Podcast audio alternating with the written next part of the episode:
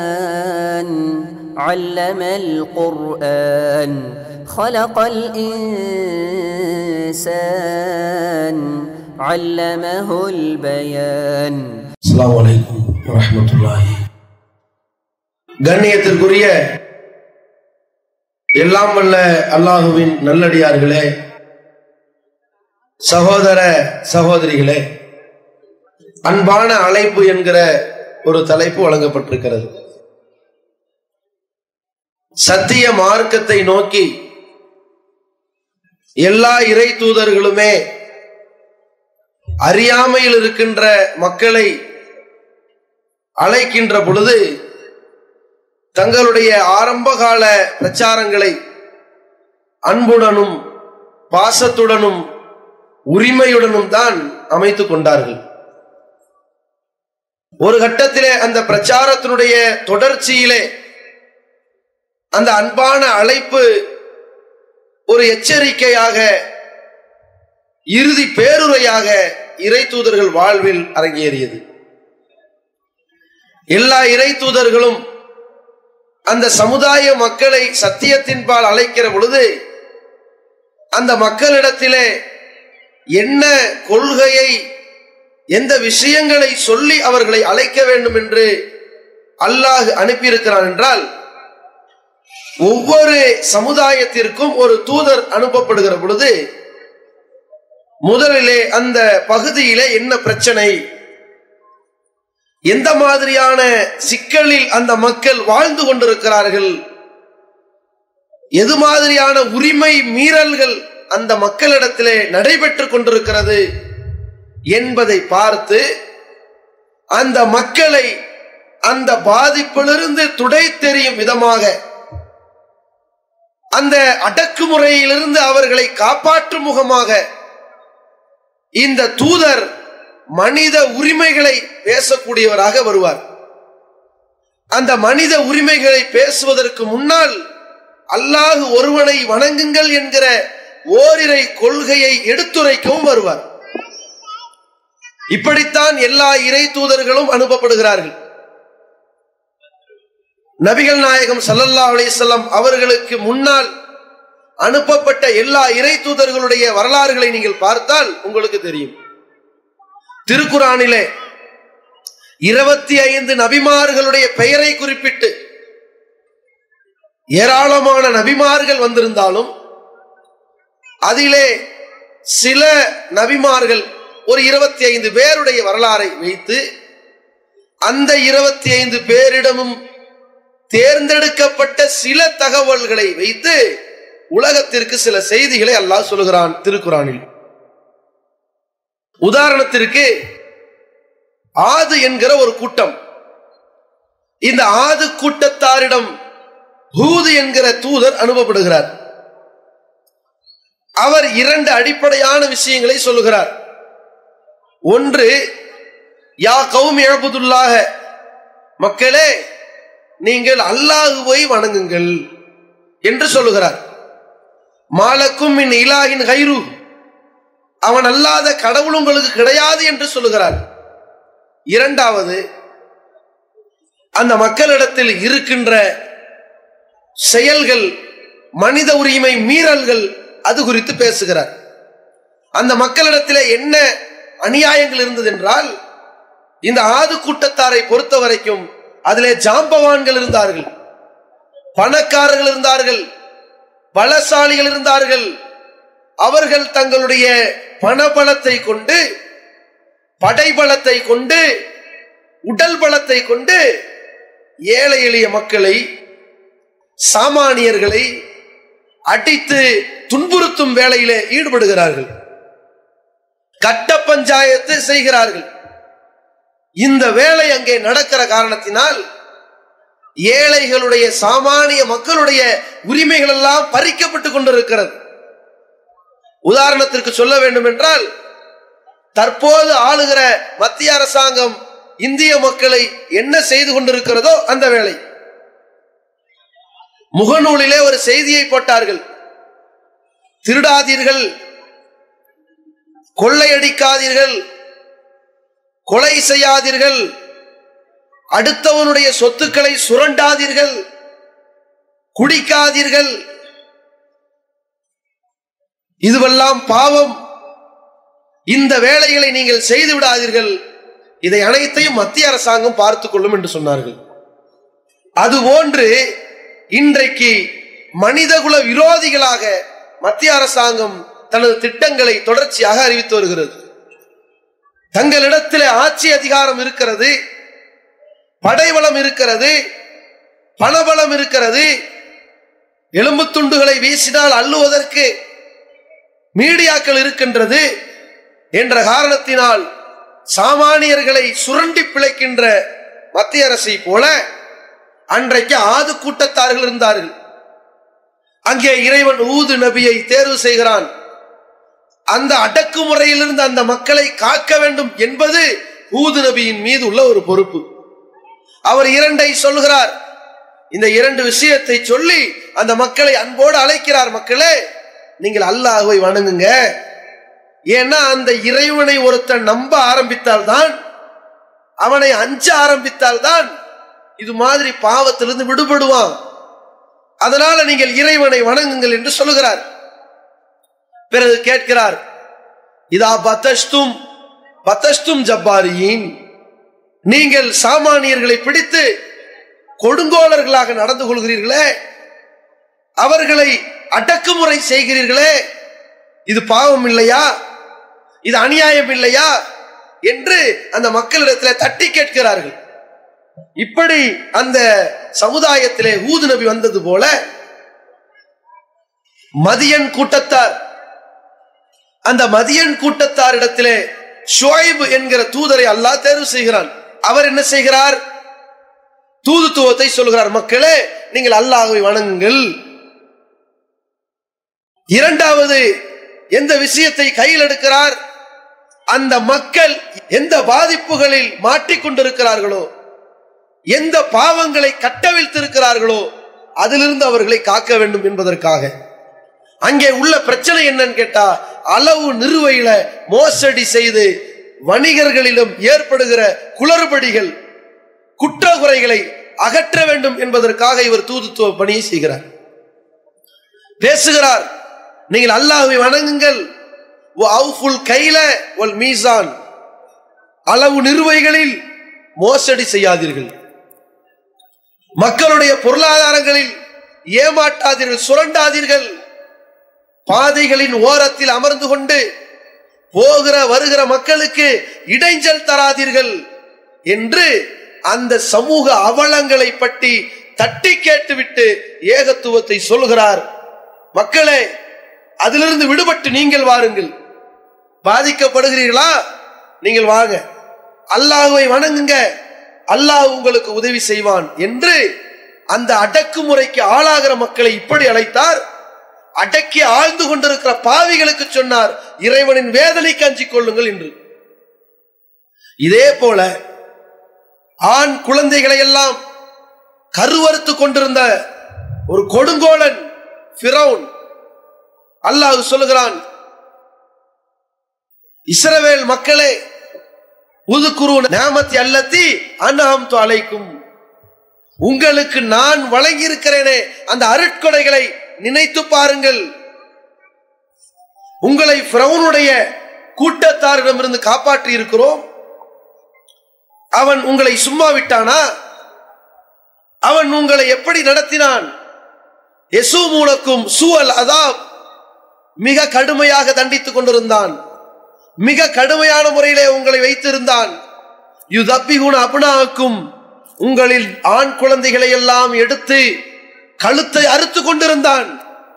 வயஸ்தகியுன நிசாக்கும் உங்களில் பெண் குழந்தைகளை எல்லாம் வைத்து வளர்த்து கொண்டிருந்தான். பெண்களை விட்டு விட்டு ஆண் குழந்தையாக தேடி தேடி வெட்டினானே.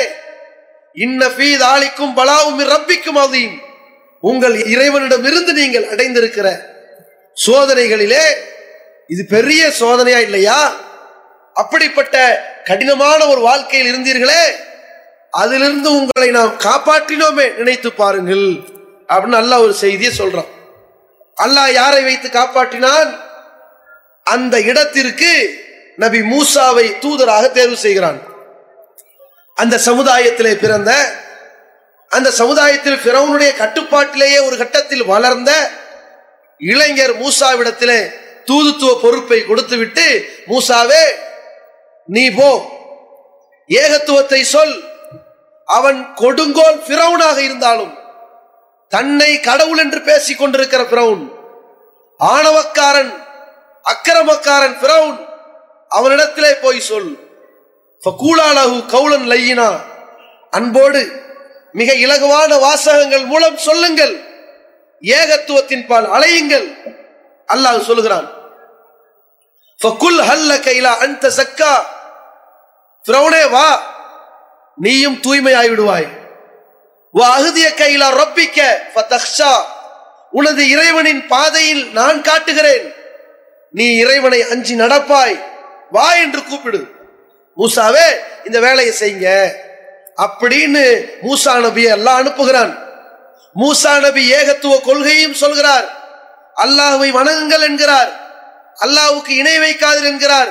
அந்த ஓரிரை கொள்கையோடு சேர்த்துவிட்டு மூசா நபி அந்த இஸ்ரவேலர்களுடைய அந்த அடக்குமுறையை பற்றி அடக்கி ஆண்டு கொண்டிருக்கிற பிரவுனிடத்திலே பேசுகிறார் ஆர்சில் மகனா பனி இஸ்ராயில்.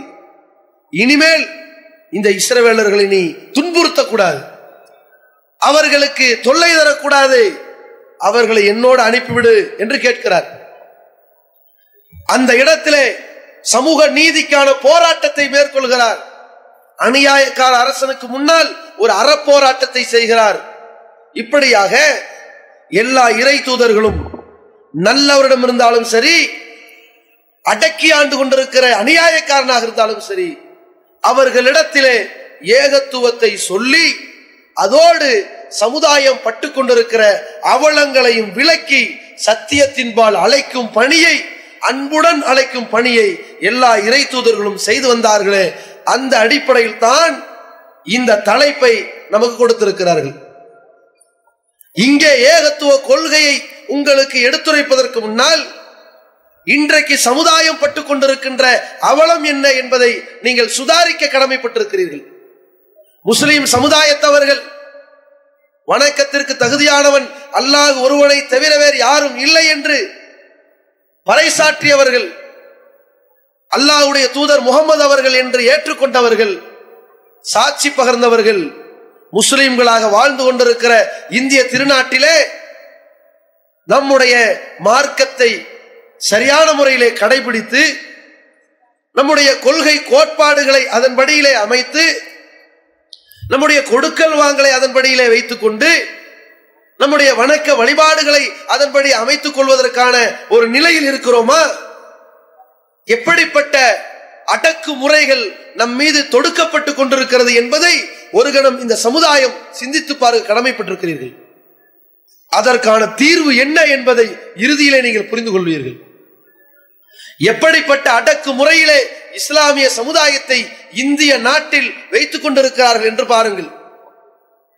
முஸ்லிம்களுடைய உணவு உரிமையிலே ஒன்று இந்திய அரசியல் சட்டப்படி ஒருவன் தனக்கு விருப்பமான தனது நம்பிக்கைக்கு விருப்பமான தனது மத கோட்பாடுகளுக்கு விருப்பமான ஒரு பிராணியை சாப்பிடுவானேயானால் அது குற்றம் இல்லை அதை அறுப்பதிலே குற்றம் இல்லை அதை விநியோகம் செய்வதிலே குற்றம் இல்லை அதை விற்பனை செய்வதில் குற்றம் இல்லை அப்படி இருக்கிற பொழுது இந்திய நாட்டில் முஸ்லிம் சமுதாய மக்கள் மாட்டிறைச்சியை உண்பார்கள். முஸ்லிம்களோடு சேர்த்து பிற்படுத்தப்பட்ட அதிகமான இந்து சமுதாய மக்களும் மாட்டிறைச்சியை உண்பார்கள். மாடுகளை வளர்த்து கொஞ்ச காலம் கழித்து அதை இறைச்சிக்காக விற்பனையும் செய்வார்கள் அந்த இந்து சமுதாய மக்கள். மத்திய அரசாங்கம் என்ன செய்கிறது? மாட்டிறைச்சிக்கு தடை விதிக்கிறது. மாட்டிறைச்சியை ஏற்றுமதி செய்கின்ற வேலையை எந்தெந்த மாநிலத்திலே ராஜஸ்தான் குஜராத் மகாராஷ்டிரம் என்று எங்காவது ஒரு வாகனத்திலே மாட்டிறைச்சிகளையோ அல்லது மாட்டு தோள்களையோ ஏற்றிவிட்டால் அவர்களை பிடித்து காவல்துறை அதிகாரிகள் அந்த பகுதியில் இருக்கிற அதிகாரிகள் கஞ்சாவை கடத்தக்கூடியவனை கண்டுகொள்ளாமல் விட்டுவிட்டு கள்ளச்சாராயம் காய்ச்சுபவனை கண்டும் காணாமல் விட்டுவிட்டு பொருளாதாரங்களை வாங்கி கொண்டு காசுக்கு மாரடிக்கக்கூடிய வேளையிலே அந்த மாநிலத்தின் காவல்துறை அதிகாரிகள் சில நேரங்களில் இந்த காவி வெறியர்களுக்கு உடந்தையாக மாட்டிறைச்சியை எங்காவது ஏற்றுமதி செய்கிற நிலையை பார்த்தால் அதை வழிமறித்து அத்தனையுமே பறிமுதல் செய்கிறார்கள். அறுபதாயிரம் எண்பதாயிரம் ரெண்டு லட்சம் அஞ்சு லட்சம் என்று முதலீடு போட்டு ஏற்றி வரப்படுகிற மாட்டு தோள்கள். அப்படியே என்ன செய்கிறார்கள்? ஆழமாக குழி தோண்டி அதை புதைத்து விடுகிறார்கள். இந்த காவி ரவுடிகள் வழிமறைத்து அந்த முஸ்லிம் வியாபாரிகளை அடித்து துன்புறுத்துகிறார்கள். ஒரு கட்டத்திலே அவர்களை படுகொலை செய்து விடுகிறார்கள். எந்த அளவிற்கு? மத்தியிலே ஆளுகிற பாஜக அரசு ஆட்சியை பிடித்ததற்கு பிறகு ஒவ்வொரு இடத்திலும் சிறுபான்மை சமுதாயத்திற்கு எதிரான அடக்குமுறைகள். அதிலே உத்தரப்பிரதேச மாநிலத்திலே நாட்டை காக்கக்கூடிய வேலையில் ஈடுபடுகிற ஒரு ராணுவ வீரருடைய தந்தை ஒரு முஸ்லிம் அஹ்லாக் என்ற முதியவர் தன்னுடைய வீட்டிலே மாட்டிறைச்சி வைத்திருந்தார் என்று ஊரெல்லாம் வதந்தியை பரப்பி அந்த வதந்தியை கிளப்பி ஊரே திரள்கிறார்களாம். பசு நம்முடைய கடவுள் இல்லையா? சாப்பிடலாமா? இதை அகலாக்கை சும்மா விடலாமா? வாருங்கள் என்று திட்டமிட்டு சில காட்டு மிராண்டிகள் இந்த கயவர்கள் காவி வெறியர்கள் அங்கே புகுந்து அந்த அஹ்லாக் என்பவரை வீடு புகுந்து கொலைவரி தாக்குதல் நடத்துகிறார்கள். தையல் மிஷினை எடுத்து ஓங்கி அடிக்கிறார்கள். இடையிலே அழுது கொண்டு வருகிற அவருடைய தாயார் அவருடைய மனைவி கடுமையாக தாக்கப்படுகிறார். மகள் தாக்கப்படுகிறார். அந்த முதியவர் அடித்தே துடிதுடிக்க கொல்லப்பட்டார்கள். இந்த சம்பவம் நடந்தேறியதா இல்லையா? என்ன செய்தியை சொல்கிறார்கள்? இந்தியாவிலே முஸ்லிம்கள் உங்கள் மார்க்க சட்டத்தின்படி மாட்டு அறுத்துருவீங்களா? கொடுத்துருவீங்களா? சாப்பிட்டுருவீங்களா? என்கிற ஒரு அச்சுறுத்தலை அஹ்லாக்குடைய படுகொலையை வைத்து தூண்டினார்களா இல்லையா? இப்ப என்ன செஞ்சிருக்கிறான்? இதே அஹ்லாக்கை கொலை செய்தவர்களை அன்றைக்கு பிடித்தார்கள். கைது செய்தார்கள். கைது செய்துவிட்ட கைது செய்யப்பட்ட அந்த கையவர்களை அவர்களை விடுதலை செய்து குற்றமற்றவர்கள் விடுதலை செய்துவிட்டு அரசாங்க உத்தியோகத்தை கொடுத்திருக்கிறார்கள். மத்திய அரசாங்கம் இதிலிருந்து சொல்ல வருகிற செய்தி என்ன? முஸ்லிம்களை போய் அடிச்சிட்டு வா தாக்கிட்டு வா உனக்கு கவர்மெண்ட் உத்தியோகம் தர என்று சொல்லி சில வேலைகளை செய்கிறது. இதே போல மகாராஷ்டிரா மாநிலத்திலே வருடத்திற்கு நாலாயிரம் கோடி ரூபாய் வருமானத்தை பெற்றுத்தருகிற மாட்டு இறைச்சிக்கு தடை விதிக்கிறார்கள். அதிலே அதிகமாக பாதிக்கப்பட்டவர்கள் அந்த மாடுகளை வைத்த இந்து மதத்தை சேர்ந்த விவசாயிகள். ஆனாலும் அவ்வளவு பெரிய பாதிப்புகளை அவர்களுக்கு ஏற்படுத்தி ஒரு பக்கம் நமக்கு ஒரு செய்தி சொல்கிறார்கள். இது பசுமோகம். நாங்கள் என்ன செய்கிறோம்? மாட்டை காப்பாற்றுகிறோம். உங்களிடமிருந்து காத்து இந்த தேசத்தில் வளமாக்குகிறோம் என்று சொல்லி முஸ்லிம்களுக்கு எதிரான விதையை விதைத்துக் கொண்டிருக்கிறார்கள். பிறகு என்ன செய்தார்கள்? திடீரென்று மாட்டிறைச்சிக்கு தடை என்றார்கள். இந்தியா முழுக்க. அது பெரிய பிரச்சனை ஏற்பட்டது. வழக்கு தொடரப்பட்டது. அந்த வழக்கினுடைய விளைவாக நீதிமன்றம் சொல்லிவிட்டது இதை தடுக்க கூடாது என்று மத்திய அரசாங்கம் வாபஸ் வாங்கிவிட்டது. இல்லைன்னு வைங்க எல்லா இடத்திலையுமே மாற்றுச்சிக்கு இந்தியா முழுக்க தடை விதிப்பான். தடையை விதிச்சிட்டு அதுக்கப்புறம் என்ன மெசேஜ் சொல்லுவான்? ஆட்டிறைச்சியை முஸ்லீம் வித்துக்கிட்டு இருப்பான். இது மாற்றிறைச்சின்னு அவனை போட்டு அடிப்பான். அவனை வன்முறை தாக்குதலில் ஈடுபட்டு அவனை சாகடிப்பான். அதற்கு அவன் வைக்கிற பேர் மாட்டிறைச்சின்னு. இந்த வேளையிலே இந்தியாவிலே முஸ்லிம்கள் மார்க்க சட்டத்தின்படி நடந்துவிடக் கூடாது என்பதற்கான வேலையில் ஈடுபடுகிறார்கள். பீட்டா என்கிற பெயரால் ஒட்டக குர்பானிக்கு தடை என்றார்கள். ஆனால் இந்த மாட்டிறைச்சி விஷயத்திலே நீதிமன்றம் தீர்ப்பு தருகிற பொழுது இப்பொழுது வந்திருக்கிற தீர்ப்பிலே முஸ்லிம்கள் ஹச்சு பெருநாளின் பொழுது ஆடுகளை அறுக்கலாம் மாடுகளை அறுக்கலாம் ஒட்டகங்களை மறுக்கலாம் என்று தீர்ப்பு கொடுத்து விட்டது. அந்த அளவிற்கு ஒரு பிரச்சனையாக்கி பெருநாளின் பொழுது அது எப்படி? முஸ்லீம்கள் ரொம்ப சந்தோஷமாக வருஷத்திலேயே ஒரு ரெண்டு நாள் இருப்பானே அந்த நாள்ல அவனுக்கு அடி வயிறை கலக்க வைக்கணும் கவலைப்பட வைக்கணும் கோவப்பட்டு கொந்தளிக்க வைக்கணும் என்று ஆட்சி நடத்தி கொண்டிருக்கிறார்கள். தீபாவளி கரண்டு போயிருக்குதா? பொங்கலுக்கு போகுதா? ரமலானுக்கு போகும். ஹஜ் பெருநாளுக்கு போகும். இவங்களுக்கு ஒரு அற்ப ஆசை. இதே போல மத்திய அரசாங்கம் என்ன பண்றான்னா ஹஜ் பெருநாள் வர்ற நேரம் பார்த்து அவர்களுடைய கடவுள் நம்பிக்கை பிரகாரம் அவர்களிலே பல ஜாதியினர்கள் கடவுளுக்காக வேண்டிய ஆடுகளை வெட்டுகிறார்கள். அதை தடுக்க மாட்டாங்க. எருமை மாடுகளை வெட்டுவார்கள். அதை தடுக்க மாட்டார்கள். நாம் இந்த மாடுகளை அறுக்கிற பொழுது இதை பெரிய அளவிலே பூதாகரமாக்கி தடுக்க வருகிறார்கள். அச்சு பெருநாள் நேரத்தில் சர்ச்சையாக்கணும். ஹஜ் பெருநாள்ல ஒரு மாசத்திற்கு முன்னால் ஆந்திராவில இருந்து பெங்களூர்ல இருந்து மற்ற மற்ற ஊர்கள்ல இருந்து ஆடுகளை ஏத்திட்டு போறானே வழிமறைச்சு அடிக்கணும். என்று சொல்லி இந்தியா முழுக்க முஸ்லிம்களுக்கு எதிரான ஒரு அச்சுறுத்தலை உண்டாக்குவதற்காக இந்த வேலையை செய்து கொண்டிருந்தார்களே. எப்படி? ஹஜ் பெருநாள் அன்னைக்கு கண்ணீர் வடிக்கணும் குர்பானி கொடுக்க முடியல. ஏண்டா அழு? இந்த நாட்டில் நம்ம ஏண்டா வாழணும் ஓடி இந்த நாட்டை விட்டு? என்பது நோக்கம். இது சர்வதேச முஸ்லிம் விரோத திட்டம். அதை புரிந்து கொள்ளுங்கள். ஒட்டுமொத்த முஸ்லிம்களை அச்சுறுத்துவதற்கு சர்வதேச பயங்கரவாதிகள் செய்கிற திட்டம். Saddam Hussein. அந்த சதாம் ஹுசேனை எப்பொழுது கொன்றார்கள்? எப்பொழுது தூக்கு மேடையில் ஏற்றினார்கள்? திருமறையை புரட்டினார். இஸ்லாத்தை உணர்ந்தார். மார்க்கத்தின்படி தன் வாழ்க்கையை அமைத்தார். அமெரிக்காவுடைய பிடியிலே ஈராக் இருந்துவிடக் கூடாது என்று நினைத்தார். ஆனால் அந்த ஈராக்கிலே ஒரு பொம்மை அரசாங்கத்தை வைத்துக் கொண்டு சதாம் ஹுசேனை ஒரு சில பிரித்தாளும் சூழ்ச்சியை அங்கே பயன்படுத்தி அந்த சதாம் ஹுசேனை சிறை கொட்டடியிலே அடைத்தார்கள்.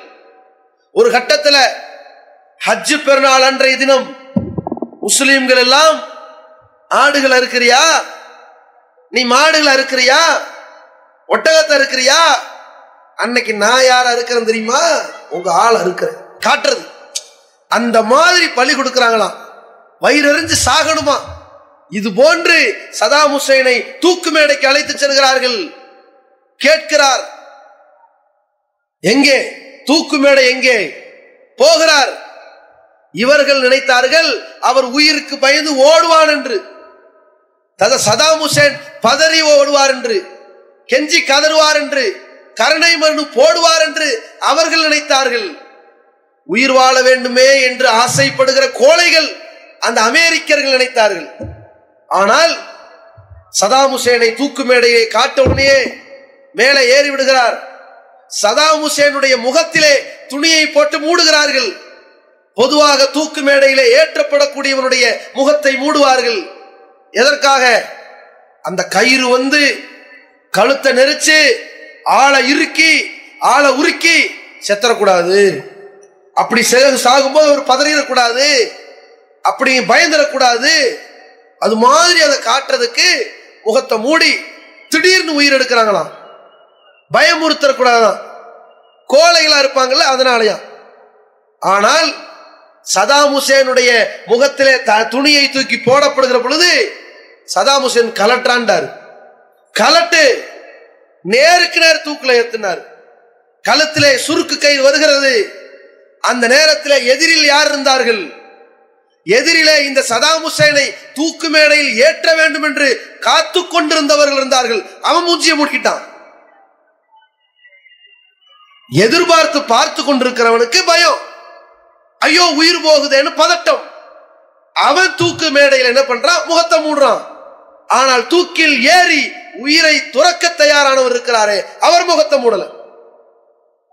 அவர் என்ன செய்கிறார்? அவர் முகத்தை மூடாமல் தைரியமாக நிற்கிறார். சொல்லுகிறார் அஷஹது அல்லா இலாஹ இல்லல்லா வணக்கத்திற்கு தகுதியானவன் அல்லாஹ் தவிர யாரும் இல்லை. போல்டா பேசுகிறார். தூக்கு கயிறு இறுக்கப்படுகிறது. இறந்து விடுகிறார். அப்ப இந்த சதாம் ஹுசேன் அவர்களை அந்த அஜு பெருநாள் நேரத்திலே சர்வதேசமும் கலங்க வேண்டும் என்பதற்காக உயிரை பிடுங்கினீர்களே. அதுபோல இந்தியாவிலே இவர்களின் சதிகார திட்டம் முஸ்லிம்கள் துயரப்பட வேண்டும் துன்பப்பட வேண்டும் அல்லல் பட வேண்டும். எப்படி? அஜு பெருநாள் நேரத்தில் மாட்டு இறைச்சிக்கு தடங்குறான். இப்படிப்பட்ட சதிகளை முறியடித்துக் கொண்டிருக்கிறோம். தௌஹீது ஜமாத்து இது போன்ற பிரச்சனைகள் வருகிற பொழுது திடீரென்று களமிறங்குகிறோம். எந்த அளவிற்கு ஹஜ் பெருநாள் நேரத்துல முஸ்லீம்களை ஒரு அசம்பாவிதத்துல இந்த ஆட்சியாளர்கள் தள்ளிவிடக் கூடாது என்பதற்கு ஹஜ் பெருநாள்ல ஒரு மாசத்துக்கு முன்னாடி அறிவிப்பு செஞ்சிருவோம். நீங்கள் மாடுகளை எங்கிருந்தாவது ஏற்றி வருகிற பொழுது அங்கே உங்களுக்கு பிரச்சனை ஏற்பட்டால் உடனே இந்த ஜமாத்தை கான்டாக்ட் பண்ணு. முஸ்லீம்கள் இஸ்லாம் காட்டி தந்த வழிமுறைப்படி அந்த குர்பானியை நிறைவேற்றுவதற்கு எவனால் தடை செய்வானேயானால் ஒட்டுமொத்த முஸ்லிம் சமுதாயத்தினுடைய பெருநாளும் சிறைச்சாலையில் நடைபெறும் என்று அறிவித்தோம். அதன் விளைவு ஒவ்வொரு வருடமும் தமிழகத்திலே நல்ல முறையிலே அச்சு பெருநாள் நடைபெற்றுக் கொண்டிருக்கிறது. ஒட்டகத்தின் குர்பானியை தடுத்தார்கள். மதுகபுவாதிகள் கூட ஒரு சில பேர் வாங்கிய ஒட்டகத்தை தௌஹி ஜமாத் காரண்ட கொடுத்துருங்கன்றாங்க. ஏன்? அங்கே நடக்கும் இங்கே நடக்காது. பயந்தார்கள். ஆனால் படைத்தவனை மட்டும் அஞ்சுகிற ஒரு கூட்டம். படைப்பிடங்களுக்கு அஞ்சாத நடுங்காத பயப்படாத ஒரு வீரமிக்க கூட்டம். அச்சு பெருநாளின் பொழுது இந்த சதியை எதிர்கொண்டிருக்கிறது. அதுபோல இதே மத்திய அரசாங்கம் அடுத்து ஒரு சதியை கட்டவிழ்க்கிறார்கள். எப்படியா? ஹஜ் விஷயத்திலே ஹஜ்ஜினுடைய கிரியைக்காக முஸ்லிம்கள் இந்தியாவிலிருந்து ஹஜ் பயணத்தை மேற்கொள்வார்கள். அப்படி ஹஜ் பயணத்தை மேற்கொள்ளுகிற முஸ்லிம்களுக்காக வேண்டி இத்தனை ஆண்டு காலம் என்னமோ மத்திய அரசாங்கம் தன்னுடைய கஜானாவில் இருந்து அள்ளி எள்ளி நமக்கு பிச்சை போட்டுக்கிட்டு இருந்த மாதிரியும் அந்த பிச்சை காசை நம்ம வாங்கிக்கிட்டு இருந்த மாதிரியும் அதனால மானியம் கிடைச்சிக்கிட்டு இருந்த மாதிரியும் அதனால மற்ற சமுதாய மக்கள்லாம் கவலைப்பட்ட மாதிரியும் கொந்தளிச்ச மாதிரியும் இந்த மானியத்தை ரத்து செய்ய வேண்டும்னு பல பேரும் கேட்ட மாதிரியும் மத்திய அரசாங்கம் அறிவிக்குது. ஹஜ் மானியம் ரத்து. ஏழ்நூறு கோடி ரூபாய் ஹஜ் மானியம் என்ற பெயரால் மத்திய அரசாங்கம் முஸ்லிம்களிடத்திலிருந்து பிடுங்கிவிட்ட ஏழ்நூறு கோடி ரூபாயை மீண்டும் கொடுத்து கொண்டிருந்தார்களே அந்த ஏழ்நூறு கோடி ரூபாயை மத்திய அரசாங்கம் இப்பொழுது பிடுங்கி விடுகிறது. அத மானியம் நம்மளை தந்து ஏமாத்திக்கிட்டு இருந்தானே அதை இப்ப ரத்து பண்ணியிருக்கிறான். இதுல கவனத்தில் கொள்ளுங்கள் இந்தியாவில் கிட்டத்தட்ட ஒரு லட்சத்தி முப்பத்தி ஆறாயிரம் பேர் ஹஜ் செய்ய போகிறார்கள்.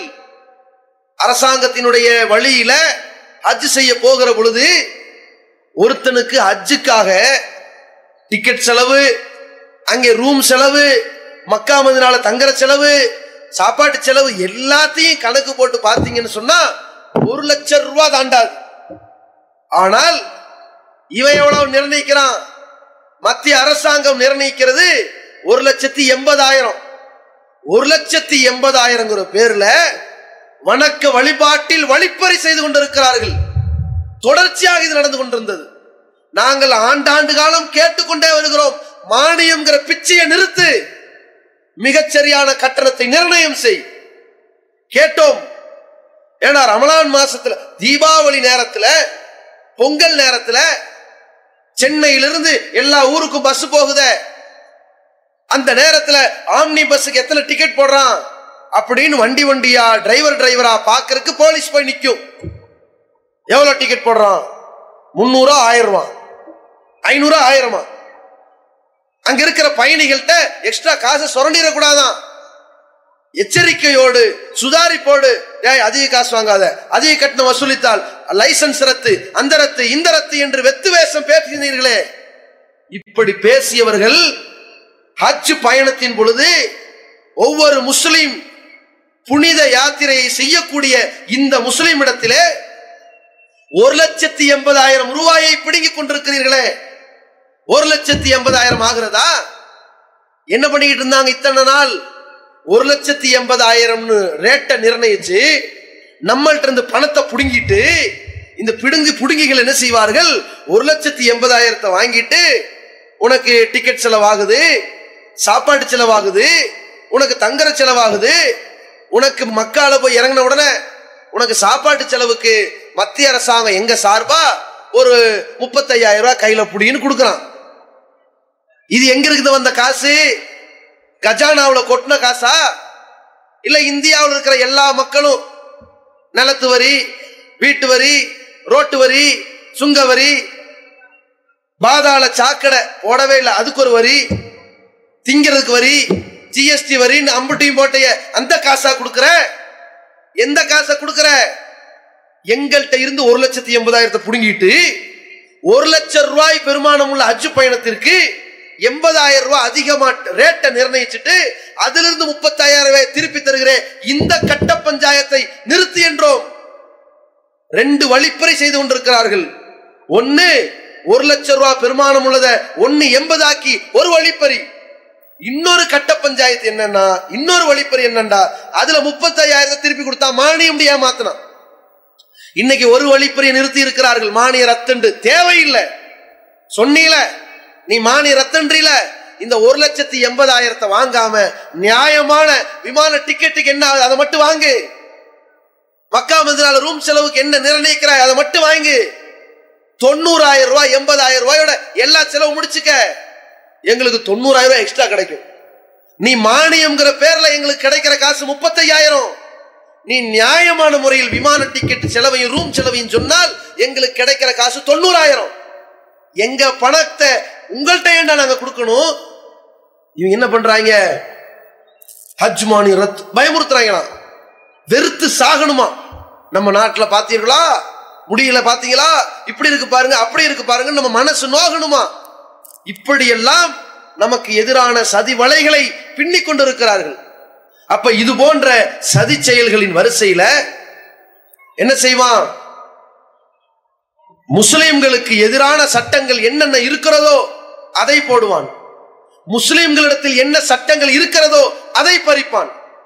அந்த முஸ்லிம்களுடைய சட்டங்களில் தலையிடுகிற ஒரு நிலைதான் இப்பொழுது பிரச்சனை ஒரு சர்ச்சையை கையில் எடுத்திருக்கிறார்கள். அது என்ன பிரச்சனை? முதல்ல ஒரு விஷயத்தை ஆரம்பித்தது மத்திய அரசாங்கம். என்ன பிரச்சனைனா இந்தியா முழுக்க பொது சிவில் சட்டம் கொண்டு வர போறோம். பொது சிவில் சட்டம்னா என்னவா? ஒரே நாடாம் ஒரே தேசமா? ஒரே மக்களா? ஒரே சட்டமா? பொது சிவில் சட்டம் கொண்டு வரணும். அனைவருக்கும் ஒரே சட்டத்தை கொண்டு வந்தா எல்லாருக்கும் நல்லதா போயிரும் என்று ஆரம்பித்தார்கள். பொது சிவில் சட்டம் என்று ஆரம்பித்த உடனேயே அதன் மூலம் அவர்கள் சொல்ல வருவது முஸ்லிம்கள் இஸ்லாத்தின் அடிப்படையிலே திருமணம் செய்ய முடியாது இஸ்லாத்தின் அடிப்படையிலே மறுமணம் செய்ய முடியாது இஸ்லாத்தின் அடிப்படையிலே கணவன் மனைவியிடத்தில் விவாகரத்து சொல்ல முடியாது. இஸ்லாத்தின் அடிப்படையிலே மனைவி கணவனுக்கு விவாகரத்து சொல்ல முடியாது. இஸ்லாத்தின் அடிப்படையில் சொத்துக்களை பங்கிட முடியாது. இஸ்லாத்தின் அடிப்படையிலே முஸ்லிம்கள் குறிப்பாக பெண்கள் உரிமையோடு வாழ முடியாது. எது வந்தால்? பொது சிவில் சட்டம் வந்தால். அப்ப அந்த பொது சிவில் சட்டத்தை ஒரு இம்ப்ளிமெண்ட் பண்ண போறோம் என்று கிளப்பினார்கள். அந்த முயற்சி தோல்வியடைந்தது. ஏன்? இந்திய நாட்டினுடைய அரசியல் சட்டத்திற்கு எதிரானது. ஒவ்வொருவரும் அவர்களுடைய மதத்தின்படி மொழியின்படி நம்பிக்கையின்படி தங்கள் செயல்பாடுகளை அமைத்துக் கொள்ளலாம். அதை மக்களுக்கு சொல்லலாம். அந்த அடிப்படையில இந்த நாட்டில் இருக்கிற கிரிமினல் குற்றங்கள் திருட்டு கொள்ளை கொலை இது போன்ற கிரிமினல் குற்றங்களை தேசம் அறிவித்திருக்கிற சட்டத்தின்படி எல்லா மதத்தவர்களையும் அவர்கள் கைது செய்யலாம். ஆனால் சிவில் பிரச்சனைகளில் திருமணம் கொடுக்கல் வாங்கல் அவர்களுக்கு உள்ளே உள்ள இந்த பிரச்சனைகளை அவர்களுடைய மதத்தின்படி அவர்கள் நடத்தி கொள்ளலாம். இதிலே அரசாங்கம் தலையிடக்கூடாது என்கிற இந்திய அரசியல் சட்டத்தை மாற்றம் செய்து பொது சிவில் சட்டம் என்றார்கள். பொது சிவில் சட்டம் என்று ஒன்று வருமானால் என்ன நடக்கும்? முஸ்லிம்களுடைய வாழ்வாதாரத்தை கை வைத்து சொத்துரிமையிலே கை வைத்து திருமண உரிமையிலே கை வைத்து விவாகரத்து உரிமையிலே கை வைத்து மார்க்கத்திற்கு எதிரானவர்களாக மாற்றும் வேலையில் அவர்கள் ஈடுபடுவார்கள் என்பதற்காக பொது சிவில் சட்ட எதிர்ப்பு மாநாட்டை இந்த ஜமாத் கையில் எடுத்தது. மொத்த தமிழகத்திலும் பொது சிவில் சட்ட எதிர்ப்பு மாநாடாக பெண்கள் குழும்புகிற ஒரு மாநாடாக திருச்சியிலே நடத்தியது. பொது சிவில் சட்டம் மனித குலத்தின் விரோதிகள். அந்த சட்டம் வந்தால் பெண்ணினம் நாசமாகிவிடும். தலாக்கு சட்டம் தான் பெண்ணினத்திற்கு பாதுகாப்பு என்று பிரகடனப்படுத்துகிற ஒரு கூட்டம் நடைபெற்றது. அப்பொழுது தமிழகத்திலே பொது சிவில் சட்டத்தை எதிர்த்து எல்லா இஸ்லாமிய ஜமாத்துகளும் பொங்கி எழாத அந்த நேரத்திலே பொது சிவில் சட்டத்தை எதிர்த்து தௌஹீத் ஜமாத் களமிறங்கியது. எதற்காக?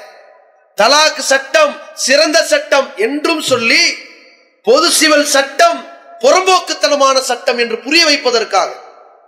எங்க சமுதாயத்திற்குள்ள ஆயிரத்தி எட்டு பிரச்சனைகள் ஏதாவது கொடுக்கல் வாங்கல் கருத்து வேறுபாடுகள் இருந்தால் பேசிக்கொள்வோம்.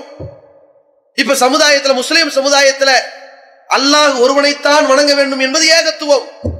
அதான் லாயிலா இல்லல்லா ஒரு சில பேர் தர்கா வழிபாட்டிலே இருப்பார்கள். இறந்து போனவர்களை வணங்குவார்கள். சமாதி வழிபாட்டில் இருப்பார்கள். அது தவறு என்று சுட்டிக்காட்டி திருத்தி அவர்கள் அதிலிருந்து வருந்தி திருந்தி வருவார்கள். அது எங்களுக்குள்ள விஷயம். முஸ்லீம்கள்ல படைத்த இறைவனுக்கு இருக்கிற ஆற்றல் வேற படைப்பினங்களுக்கு கிடையாது என்பது இஸ்லாம். அப்படி இருக்கிற பொழுது தாயத்து தட்டு தகடு போன்ற காரியங்களை முஸ்லிம்கள் ஒரு சில பேர் மனத்தனமாக செய்வார்கள். அதை சொல்லி அவர்களை திருத்தி கொண்டு வர வைப்பது எங்களுடைய வேலை. நாங்க பார்த்துக்குவோம். முஸ்லிம் சமுதாயத்துல மார்க்கத்தின் பெயரால் முன்னோர்கள் சொன்னது பெரியார்கள் சொன்னது ஊர் தலைவன் சொன்னது இதையெல்லாம் மார்க்கம்னு தவறாக விளங்கி இருப்பார்கள் அது போகிற போக்கில் திருந்து விடுவார்கள். இது எங்களுடைய வேலை. இவனுங்களுக்கு ஆரம்பத்திலிருந்தே ஒரு குழப்பம். இந்த காவிகளுக்கு ஆரம்பத்திலிருந்தே ஒரு வைத்தறிச்சல் என்னன்னா இந்திய நாட்டினுடைய மக்கள் தொகை கணக்கெடுப்புல ரெண்டாயிரத்தி பதினொன்னுல ஒரு கணக்கு எடுத்தாங்க நம்ம இருபத்தி ரெண்டு கோடி பேர் இருக்கிறோம். இப்ப ரெண்டாயிரத்தி பதினேழுடைய கணக்கெடுப்புன்னு பார்த்தா கிட்டத்தட்ட நம்ம முப்பது கோடியை தாண்டிடுவோம் அதுல இருந்தே ஒரு கண்ணா இருக்கிறோம் முப்பது கோடி இருக்காங்க என்ன பண்றாங்க? தினமும் அஞ்சு புள்ள வைக்கிறாங்களோ? இப்படின்னு ஒரு கோரத்தனமான சிந்தனை.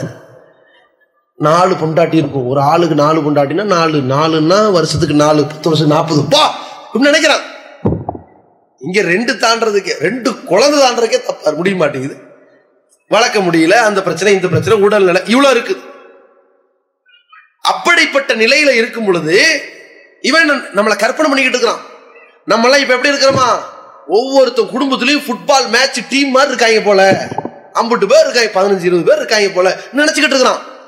இதனால இடையில என்ன பண்ண தெரியுங்களா? அறிவிச்சான். இந்து சமுதாய மக்களே நீங்கள் இனிமேல் அஞ்சு பிள்ளைய பத்துக்குங்கன்றான் அவன் சோறு போடுறது எவன்டான்னு கேட்டான். வாய மூடிட்டாங்க. ஏண்டா முதல்ல அஞ்சு பிள்ளை முதல்ல சாமியார்களுக்கெல்லாம் கல்யாணம் பண்ணுவீங்கடா. கட்டமான் இது எங்கள் நம்பிக்கை. சரி போ. இப்படி இருக்கான். இவங்களுடைய கேடு கட்டவர்களாக இது ஒரு கோரத்தனமான சிந்தனை. இனிமேல் முஸ்லீம்கள் ரெண்டு பிள்ளைக்கு மேல பார்க்க கூடாது. உனக்கே முடியலையா? எங்களை எல்லாம் தடுக்கிற? இவன் வந்து சட்டம் பேசுறான். கோபம் மனுஷனை கூட பார்க்க மாட்டான். மாட்டை தான் பார்ப்பான். மனுஷனுக்கு ஆதார் அட்டை இருக்கா இல்லைன்னு தேவையில்லை. மாட்டுக்கு ஆதார் அட்டைம்பாங்க. அது மாதிரியான இந்த மாட்டு மூலக்காரனுங்க நம்மளை பற்றி சிந்தித்து கொண்டே இருக்காரு முப்பது கோடி எப்படி ஆயிட்டான்? இப்படியே வச்சுக்கிட்டு இருக்கிறான்.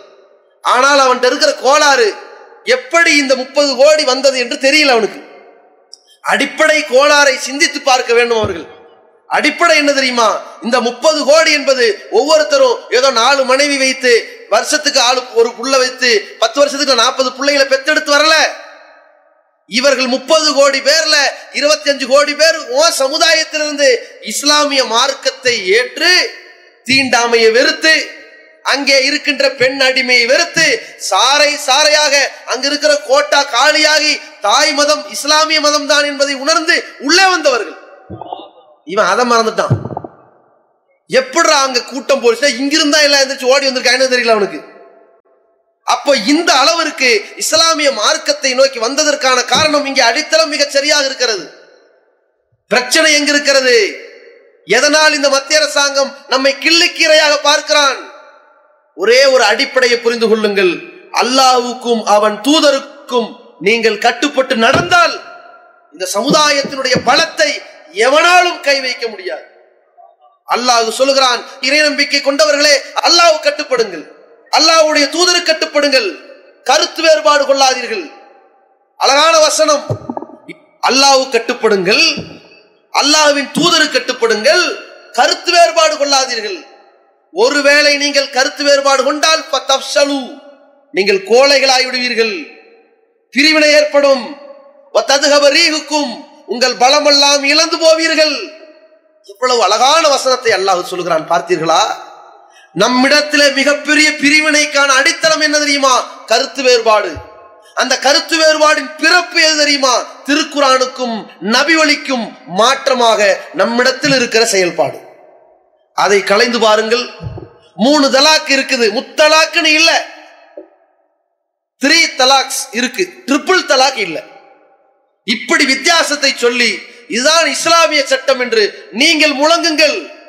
இதான் சரியான சட்டம் என்று முழங்குங்கள். முத்தலாக் என்று ஒரே நேரத்தில் தலாக் தலாக் தலாக் என்று சொன்னால் குடும்ப உறவு முறியாது என்று அறிவியுங்கள். அப்படி மதுகபு சட்டத்தை நாங்கள் ஏற்கவில்லை. எங்களுக்கு மா- மனிதர் நபிகள் நாயகத்தின் சட்டம் தான் முக்கியம் என்று சொல்லுங்கள். நாம் அனைவரும் ஒன்றிணைந்து விடலாம். ஒட்டுமொத்த சமுதாயத்தினுடைய ஒற்றுமையை சீர்குலைப்பதற்காக உள்ளே காவிகளின் சூழ்ச்சிக்கு நீங்கள் ஏமாந்து விடாதீர்கள்.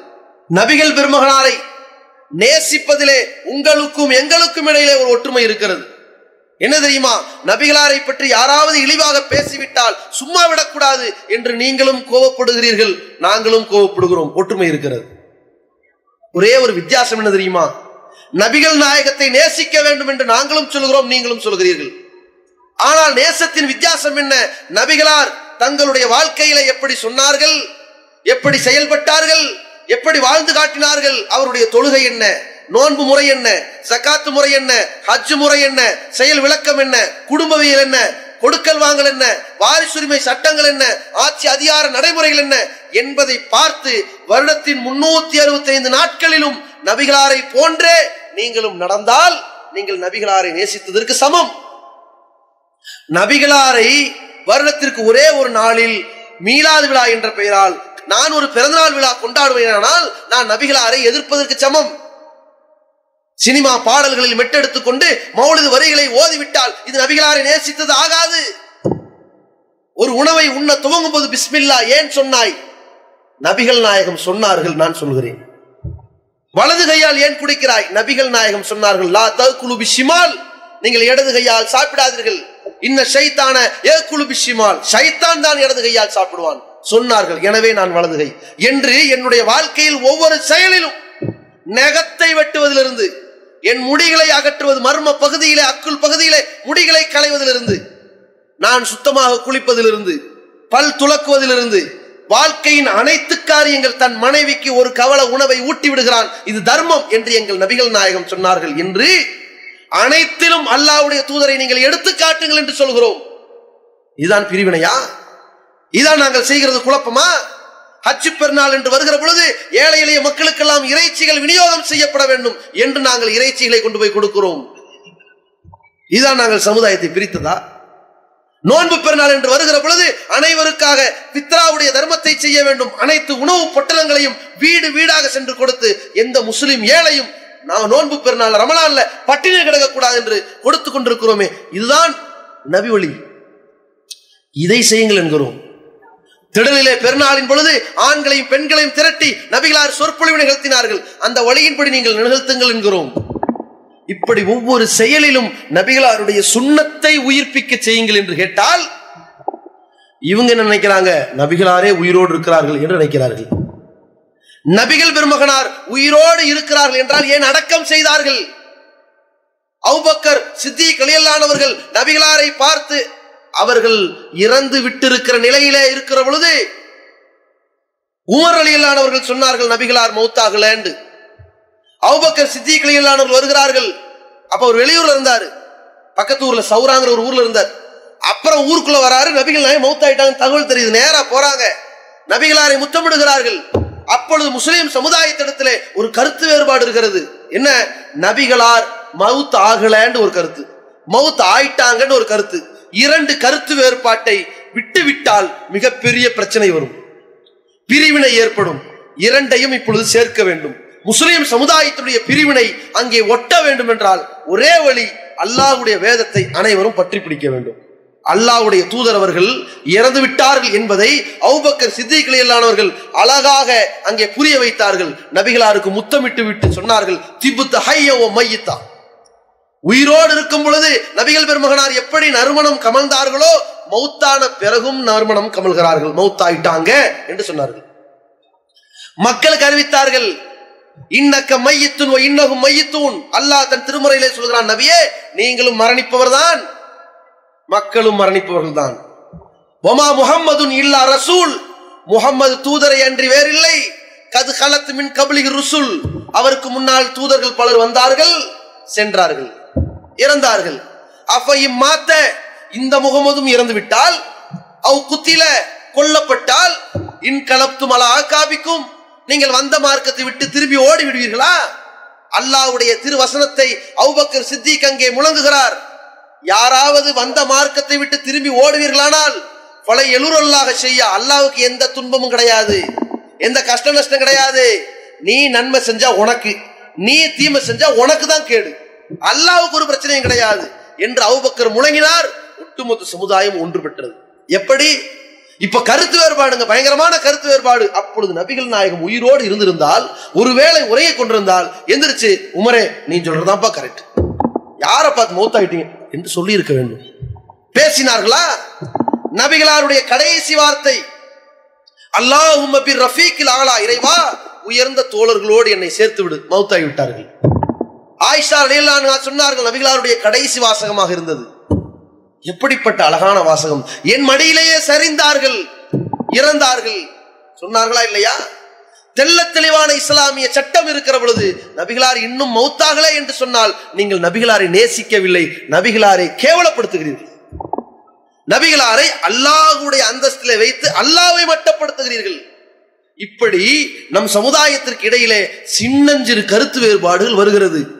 ஒவ்வொரு பிரச்சனைகளிலும். அதற்கு ஒரே தீர்வு என்ன தெரியுமா? திருமறையின் பக்கம் வாருங்கள். திருநபியினுடைய போதனையின் பக்கம் வாருங்கள். எல்லா பிரச்சனைக்கும் முடிவு கிடைக்கும். இப்போ நம்ம அத்தனை பேரிடத்திலும் ஒரு ஒற்றுமை இருக்கிறது. எல்லார்ட்டையும் பள்ளிவாசல் இருக்கிறது. என்ன ஒற்றுமை? ஐந்து வேலைக்காக வாங்கு சொல்லப்படுகிறது. ஒரே மாதிரி இருக்கா இல்லையா? அல்லாஹ் அக்பர் நாலு வாட்டி சொல்றோமா? அஷது அல்லா இல்லா இல்லா ரெண்டு வாட்டி. அப்புறம் அஷத் அண்ணன் முகமது ரசூல்லா ரெண்டு வாட்டி. ஹையால சலா ரெண்டு ஹையாளல் ஃபலா ரெண்டு அல்லாஹ் அக்பர் ரெண்டு லாயிலா இல்லா ஒண்ணு. உலகம் முழுக்க ஒரே மாதிரி இருக்குதே ஏன்? அதில் ஏன் எந்த பிரிவினையும் வரல? ஏன் ஒன்றுபட்டு இருக்கிறோம் ஒரே மாதிரி இருக்கிறது பாங்கு ஏனென்றால் அது நபிகள் நாயகம் சொன்னது நபி வழியில் உள்ளது. அதை நாங்களும் செய்கிறோம் நீங்களும் செய்கிறீர்கள். இப்ப பாருங்க நபி வழியில் இருந்ததால் நம்மிடத்தில் ஏற்பட்ட இந்த ஒற்றுமையை போல ஒருமித்த செயலை போல அனைத்தையும் நபி வழியிலே செய்து பாருங்கள். இந்த சமுதாயத்தை யாராவது பிரிக்க முடியுமா? உலகத்திலே மிக வலுவான முஸ்லீம் நாடுகள். முப்பது நாடுகள் இருக்கிறது வலுவான. ஒன்றாக இருக்கிறதா? என்ன பிரச்சனை? சன்னி என்றும் ஷியா என்றும் பிரிவினை. அடிப்படை கருத்து வேறுபாடு என்ன தெரியுமா? அல்லாஹுடைய தூதரை பின்பற்றுகிறோம் என்று ஒரு முஸ்லீம் சமுதாயம் இருக்கிறது. அலி என்கிற மனிதரை பின்பற்றுகிறோம் ஒரு தோழரை பின்பற்றுகிறோம் என்று ஷியா பிரிவினர் இருக்கிறார்கள். இவர்கள் இரண்டு பேரும் தூதர் தான் எங்களுக்கு வழிகாட்டி என்று ஒன்றிணைந்திருந்தால் இந்த உலகத்திலே ஈரான் ஈராக் பிரச்சனை இருக்காது. சிரியா பிரச்சனை இருக்காது. யமன் தேசத்து பிரச்சனை இருக்காது. துருக்கிக்கும் சவுதிக்கும் பிரச்சனை இருக்காது. பாலஸ்தீனத்தில் பிரச்சனை இருக்காது. நம் கையை விட்டு பைத்துல் முகத்தஸ் என்கிற அல்லாஹுடைய ஆலயம் கைவிட்டு போயும் இருக்காது. யோசித்து பாருங்க எந்த அளவிற்கு இந்த கருத்து வேறுபாடு உலக அளவில் வெடிக்கிறது. பாகிஸ்தானிலே ஒரு பள்ளிக்கூடத்திலே வந்து குழந்தைகளை சுட்டுக் கொள்கிறார்கள் கொள்றவன் தன்னை முஸ்லீம்ங்கிறான் செத்தவனும் முஸ்லீமா இருக்கிறான். ஏன்? அடிப்படை கோளாறு எங்கே வருகிறது? யாரை பின்பற்ற வேண்டும் என்பதில் கோளாறு. நீங்கள் பின்பற்ற தகுதியானவர்கள் நபிகள் பெருமகனாருக்கு பிறகு யாரும் இல்லை என்று சொல்லுங்கள். அத்தனை பேரிடத்தில் இருக்கிற கோளாறு சுக்குனூரா போயிடும் இன்றைக்கு வந்திருக்கிற ஏகத்துவ கூட்டம் இருக்கிறதே இந்த கூட்டத்தவர்கள் யார்? ஒரு காலத்திலே ஷாஃபி மதுகபில் இருந்திருப்பாங்க அல்லது ஹனஃபி மதுகபில் இருந்திருப்பாங்க அல்லது எந்த மதுகபில் இருக்கிறோன்னு தெரியாம கூட இருந்திருப்பாங்க அல்லது இந்த உலகத்திலே சினிமா நடிகர்கள் கூத்தாடிகளுக்கு பின்னால் தங்களுடைய வாழ்க்கையை அடமானம் வைத்திருந்திருப்பார்கள். மார்க்கத்தின் எந்த தொடர்பும் இல்லாமல் இருந்திருப்பார்கள். ஏதோ ஜாலிக்காக போக்குவரத்துக்காக ஒரு வீணான காரியத்தில் ஈடுபடுகிற பல்வேறு விழாக்களை போல கந்தூரியில வந்து கலந்திருப்பாங்க. என்ன காரணத்துல என்ன செய்யறான்னு கூட தெரியாதவனுக்கு இப்படி இஸ்லாமிய வரம்புகளை எல்லாம் தூக்கி எறிந்துவிட்டு மார்க்க சட்டங்களை எல்லாம் அறியாமல் அறியாமையினுடைய இருளிலே மூழ்கியவர்களாக இருந்தார்களே பல மதுகபுகளின் பெயரால் தரிகாவின் பெயரால் ஜமாத்துகளின் பெயரால் கடந்து சிதைந்து பிரிந்து கடந்தார்களே. இன்றைக்கு ஒன்றிணைந்திருக்கிற இந்த கூட்டத்திற்கு மத்தியிலே சாஃபி ஹனஃபி இருக்கிறதா கருத்து வேறுபாடு? அத்தா வாப்பாண்டு கருத்து வேறுபாடு இருக்குதா? இங்கே தலாக்குடைய சட்டம் கருத்து வேறுபாடு இருக்குதா? நோன்பு பெருநாள் தொழுகை கருத்து வேறுபாடு இருக்குதா? கியாமத்து நாள் வரைக்கும் இறை தூதரை தான் பின்பற்ற வேண்டும் என்று நீங்கள் முடிவெடுத்தால் எந்த கருத்து வேறுபாடு வராது. ஒற்றுமை வரும். ஒன்றுபட்டிருக்கிறோம். இதைத்தான் அல்லாஹ் சொல்கிறான். திருமறை குரானை வைத்துத்தான் இந்த சமுதாயம் ஒன்றுபட்டது. வாழ்த்தசிமு பிஹபுலில்லாஹி ஜமியா வலாத்த ஃபர்ரக்கு அல்லாஹ்வுடைய வேதத்தை நீங்கள் பற்றி பிடியுங்கள் பிரிந்து விடாதீர்கள். வாருங்கள் அல்லாஹ்வுடைய வேதத்தை படியுங்கள். நாங்கள் சொன்ன இத்தனை கருத்துக்களும் திருமறை குரானில் இருக்கிறது. புரட்டி பாருங்கள். ஏன் தெரியுமா? நாங்க பேசிட்டு போயிருவோம். இந்த கூட்டம் கலைஞ்சிரும். ஆனால் நாங்கள் எதை பேசி விட்டோமோ விட்டு சென்ற கருத்துக்கள் உங்கள் வீட்டிலேயே இருக்கிறது. உங்கள் வீட்டின் அலமாரியில் இருக்கிறது. நாங்கள் பேசிவிட்டு போயிருந்தாலும் நீங்கள் கேட்காமல் விட்டிருந்தாலும் கூட நீங்கள் திருமறையை புரட்டினால் கண்டிப்பாக அதில் இருக்கும். நீங்கள் எங்கள் மீது கோவப்பட்டாலும் அல்லாவுடைய வேதத்தின் மீது கோவப்பட மாட்டீர்கள் என்கிற நம்பிக்கை எங்களுக்கு இருக்கிறது. வேதத்தை புரட்டுவீர்கள் என்று எங்களுக்கு தெரியும். அதை படிப்பீர்கள் மொழியாக்கத்தை படிப்பீர்கள். அங்கே உங்கள் கண்ணுக்கு முன்னால் ஒரு மதுகவை பற்றியும் இருக்காது. ஒரு தர்கா வழிபாடை பற்றியும் இருக்காது. தேடுகிற இடங்களில் எல்லாம் இறைவனு கட்டுப்படு இறை தூதர் கட்டுப்படு என்று இருக்குமே. அப்பொழுது சிந்தித்துக் கொள்ளுங்கள். இதை தாண்டா தௌஹீத் சொல்லி கூப்பிடுறான் என்று சிந்தித்துக் கொள்ளுங்கள். இந்த கொள்கையின்பால் உங்களை அழைக்கிறோம். எதற்காக? இந்த சமுதாயம் நாளை மறுமையில் வென்று கொள்ள வேண்டும். ஒமையுத்தி இல்லாஹ் ரசூலஹு ஃபக்கது ஃபாஸ ஃபௌஸன் அதீமா யார் அல்லாவுக்கும் அவன் தூதருக்கும் கட்டுப்படுகிறார்களோ அவர்கள் மகத்தான வெற்றி அடைவார்கள் அந்த மறுமை வெற்றிக்காக கூப்பிடுகிறோம். இந்த உலகத்திலே அல்லாவுக்கும் அவன் தூதருக்கும் கட்டுப்பட்டு நீங்கள் வாழ்ந்தால் இந்த பலத்தை இந்த வீரத்தை இந்த ஒருங்கிணைப்பை இந்த ஒற்றுமையை இந்த சமுதாய கட்டமைப்பை எவனாலும் உடைக்க முடியாது. அதற்காக கூப்பிடுகிறோம். ஒன்றுபட்டு அசத்தியவாதிகளை எதிர்ப்போம் வாருங்கள் என்று கூப்பிடுகிறோம். நபிகள் பெருமகனார் சொன்னார்கள் அழகான முன்னறிவிப்பு. ஒரு காலம் வரும் அந்த காலத்தில் எதிரிகள் உங்களை சூறையாடுவார்கள் கொள்வார்கள் எப்படி தெரியுமா? பசிக்காக காத்து கிடக்கின்ற விலங்குகள் காட்டு வேட்டை விலங்குகள் அந்த கால்நடைகளை பார்த்த உடனே பாரி பீத்து பராண்டி கிளைக்கின்ற அந்த விலங்குகளை போல எதிரிகள் உங்களை சாப்பிடுவார்கள் கொள்வார்கள் இப்படி சொல்லுகிற பொழுது சகாபாக்கள் கேட்கிறார்கள் அல்லாஹ்வின் தூதரே அப்படிப்பட்ட ஒரு காலத்தில் நாங்கள் எல்லாம் மிக சிறுபான்மையினராக இருப்போமா? கேட்கிறார்கள்.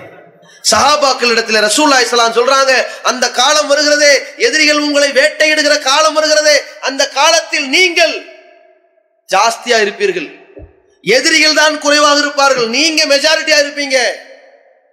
அப்படி இருந்தால் எதிரிகள் எங்களை ஏன் வேட்டையாடுகிறார்கள்? அல்லாவுடைய தூதரவர்கள் சொல்கிறார்கள் உங்களிடத்திலே வகுனு இருக்கும் என்றார்கள். சஹாபாக்கள் கேட்கிறார்கள் ஒமல் வகுனு யார் ரசூலுல்லா வகுனு என்றால் என்னவென்று? அல்லாவுடைய தூதர் சொல்கிறார்கள் ஹுப்பு துன்யா வ மவுத் உலகத்தை பற்றிய வெறி ஆசை ஆட்சி அதிகாரம் அந்தஸ்து பதவி ஊர் மதிப்பு மரியாதை இதை பார்த்து பார்த்து மார்க்கத்தை விட்டு விடுவீர்கள். அந்தஸ்தை பார்த்து சமுதாயத்தின் கண்ணியத்தை எல்லாம் சீர்குலைத்து விடுவீர்கள். அதே போல மரணத்தை பற்றிய ஒரு வெறுப்பு வந்துடக்கூடாது யாரும் நம்மளை அடிச்சிடக்கூடாது யார்ட்டையும் எதிர்ப்பை சம்பாதிச்சிடக்கூடாது. யார் நம்மளை எதிர்த்தரக்கூடாது என்று பதறி பதறி கிடப்பீர்கள். எதிரிகள் உங்களை வேட்டையாடுவார்கள். அந்த மரணத்தை பற்றிய பயத்தை விட்டு வாருங்கள். உலகத்தை பற்றிய மோகத்தை விட்டு வாருங்கள் மறுமைக்காக. அப்படிப்பட்ட சமுதாயமாக நீங்கள் வந்தால் இங்க இருக்கின்ற இந்த மக்கள் இந்த ஏகத்துவ கொள்கையில் வீழ்ந்திருக்கிற மக்கள் இந்த கொள்கையில வீரியத்தோடு செயல்பட்டு கொண்டிருக்கிற மக்கள் அல்லாஹுடைய அருளால் இந்த சமுதாயம் ஒன்றுபட்டால் இந்த நாட்டிலே இந்திய நாட்டிலே முப்பது கோடிக்கும் அதிகமாக இருக்கின்ற முஸ்லிம் சமுதாய மக்கள் உண்மை இஸ்லாம் என்றால் என்ன? அழகான மார்க்கம் இஸ்லாம் மனிதநேயமிக்க மார்க்கம் இஸ்லாம் மத நல்லிணக்கத்தை போதிக்கின்ற மார்க்கம் இஸ்லாம் மதங்களை கடந்து மனித நேயத்தை உயிர்ப்பிக்கின்ற ஒரு மார்க்கம் இஸ்லாம் பெண்களுக்கு உரிமை தந்த மார்க்கம் இஸ்லாம் பெண்களுடைய அடிமையை ஒழித்து கட்டிய மார்க்கம் இஸ்லாம். தீண்டாமை கொடுமையை வீழ்த்திய மார்க்கம் இஸ்லாம் என்று மற்ற தொண்ணூறு கோடி மக்கள் அல்லாஹ்வுடைய அருளால் நம்முடைய ஒருங்கிணைப்பை பார்த்து நம்முடைய சமூக நல்லிணக்கத்தை பார்த்து நாம் செய்கிற மனிதநேய பணிகளை பார்த்து அவர்களும் சாறை சாறையாக இஸ்லாமிய மார்க்கத்திலே நுழைவார்கள். எந்த அளவிற்கு? இன்றைக்கு காவிகள் திட்டம் திட்டுவார்கள். இப்படியே சட்டம் போட்டு ஹஜ் பெருநாள் ஒரு குடைச்சல் நோம்பு பெருநாள் ஒரு குடைச்சல் பண்டிகையில ஒரு குடைச்சல் மற்ற நாள்ல ஒரு குடைச்சல் கொடுத்து கொடுத்து இஸ்லாத்துல உள்ளவனை எல்லாம் ஓட விட்டுருவோம். நம்ம சமுதாய மக்களை எல்லாம் இஸ்லாத்துக்கு போகாம தடுத்துருவோம் நினைப்பார்கள். ஒன்றை காவிகளும் புரிந்து கொள்ளுங்கள். அவர்கள் முழுக்க முழுக்க இந்துக்களின் தோழர்கள் அல்ல. இந்து முஸ்லிம் ஒற்றுமையை சீர்குலைத்து ஓட்டுக்களை பொறுக்க நினைக்கும் இந்து விரோதிகள். அவர்களாகிய நீங்களும் புரிந்து கொள்ளுங்கள். நீ அஞ்சு பிள்ளைய பெக்கிறாய் ஒரு பத்து பிள்ளைய பெத்துக்க ஏதோ எங்க எண்ணிக்கை ரொம்ப கூட இருக்குன்னு பயப்படுற பத்து பிள்ளைய பெத்துக்க ஆனால் முஸ்லிம்களுடைய ஒழுக்கத்தையும் நேர்மையையும் நடத்தையையும் தீண்டாமை ஒழிப்பையும் வரதட்சணை ஒழிப்பையும் பெண்ணுரிமையை பற்றிய பேணுதலையும் பார்த்து உன் வீட்டில் இருக்கிற பத்து பிள்ளையும் அல்லாஹ் நாடினால் முஸ்லீமாக மாறி விடுவான் அதுதான் நடக்கும். யுரீதூன லியுத்ஃபியு நூரல்லாஹி பிஅஃவாயிஹிம் தங்கள் நாவுகளால் அல்லாஹ்வுடைய மார்க்கத்தை ஊதி அணைத்து விடலாம் பேர் ஒளியை ஊதி அணைத்து விடலாம் என்று காப்பீர்கள் நினைத்துக் கொண்டிருக்கிறார்கள். வல்லாஹு முத்திம்மு முன்னூறுகி ஆனால் காப்பீர்கள் என்ன வெறுத்தாலும் சரி அல்லாஹ் தன்னுடைய பேரொளியை பூர்த்தி செய்தே தீர்வான். அது நடக்கும். எந்த அமெரிக்காவிலே முஸ்லிம்களை தீவிரவாதிகளாக சித்தரிப்பதற்கு வர்த்தக மையத்தின் மீது தாக்குதல் நடத்தினார்களோ அந்த அமெரிக்காவிலே அந்த வர்த்தக மையத்தின் தாக்குதலுக்கு பிறகு உலகத்திலேயே அதிகமாக படிக்கப்பட்ட வேதம் குறிப்பாக அமெரிக்காவில் திருமறை குரான். அந்த அமெரிக்காவிலே இன்றைக்கு சாறை சாறையாக நூறு இருநூறு இல்ல ஆயிரம் பத்தாயிரமாக இஸ்லாத்திற்கு வரக்கூடிய மக்களின் விளைவு சர்ச்ச பள்ளிவாசலுக்கு வாடகை கொடுத்துட்டான். இது நாள் வரைக்கும் அமெரிக்காவுல முஸ்லீம் பண்டிகைகளுக்கு விடுமுறை கிடையாது. இப்ப அறிவிக்கின்றான். ஏன்? அங்கே ஒரு மெஜாரிட்டியாக வருகிறார்கள். யார் அவர்கள்? பிறப்பில் முஸ்லீமாக இருந்தாலும் கூட வளர்ப்பில் முஸ்லிம் அல்ல கிறிஸ்தவனாக இருந்தவர்கள். ஏன் வந்தார்கள்? சத்திய மார்க்கத்தின்படி நடக்கின்ற முஸ்லிம்களை பார்த்தார்கள் இஸ்லாத்திற்கு வந்தார்கள். இன்றைக்கு சமுதாயத்தில் இருக்கிற பெண்கள் அன்றைக்கு தர்காவுடைய வாசலிலே சுற்றி இருந்த காலத்துல பள்ளிவாசலின் பக்கம் நெருங்காத காலத்துல மார்க்கத்தை மறந்த மறுத்த காலகட்டத்துல இதே ஊர்ல இருந்து இந்த பக்கம் ஏர்வாடிக்கும் இந்த பக்கம் முத்துப்பேட்டைக்கும் அந்த பக்கம் நாகூருக்கும் பயணித்த காலகட்டத்தை மாற்றி இன்றைக்கு படைத்தவனின் மார்க்கத்தை பின்பற்றக்கூடியவர்களாக மாறி இருக்கிறார்களே. இந்த புர்கா என்கிற ஆடையின் ஒழுக்கத்தை பேணி இருக்கிறார்களே. இந்த பேணுதலின் விளைவாக சாதியா என்கிற பெண் இஸ்லாத்துக்கு வருகிறார். ஒரு மாணவி தன்னை இஸ்லாத்தின் பக்கம் அழைத்தது ஈர்த்தது எது என்ற ஒரு கட்டத்திலே சொல்கிறார். ஒருவனை காதலித்ததால் இஸ்லாத்திற்கு வரவில்லை. நான் இஸ்லாத்தை காதலித்து வந்திருக்கிறேன். எப்படி காதலித்தேன்?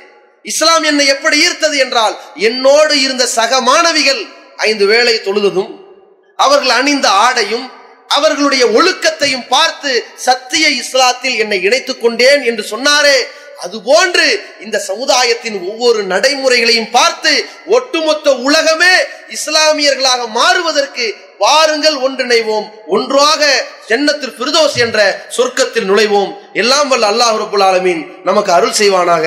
அஸ்லாம் அலைக்கும் வரமத்துல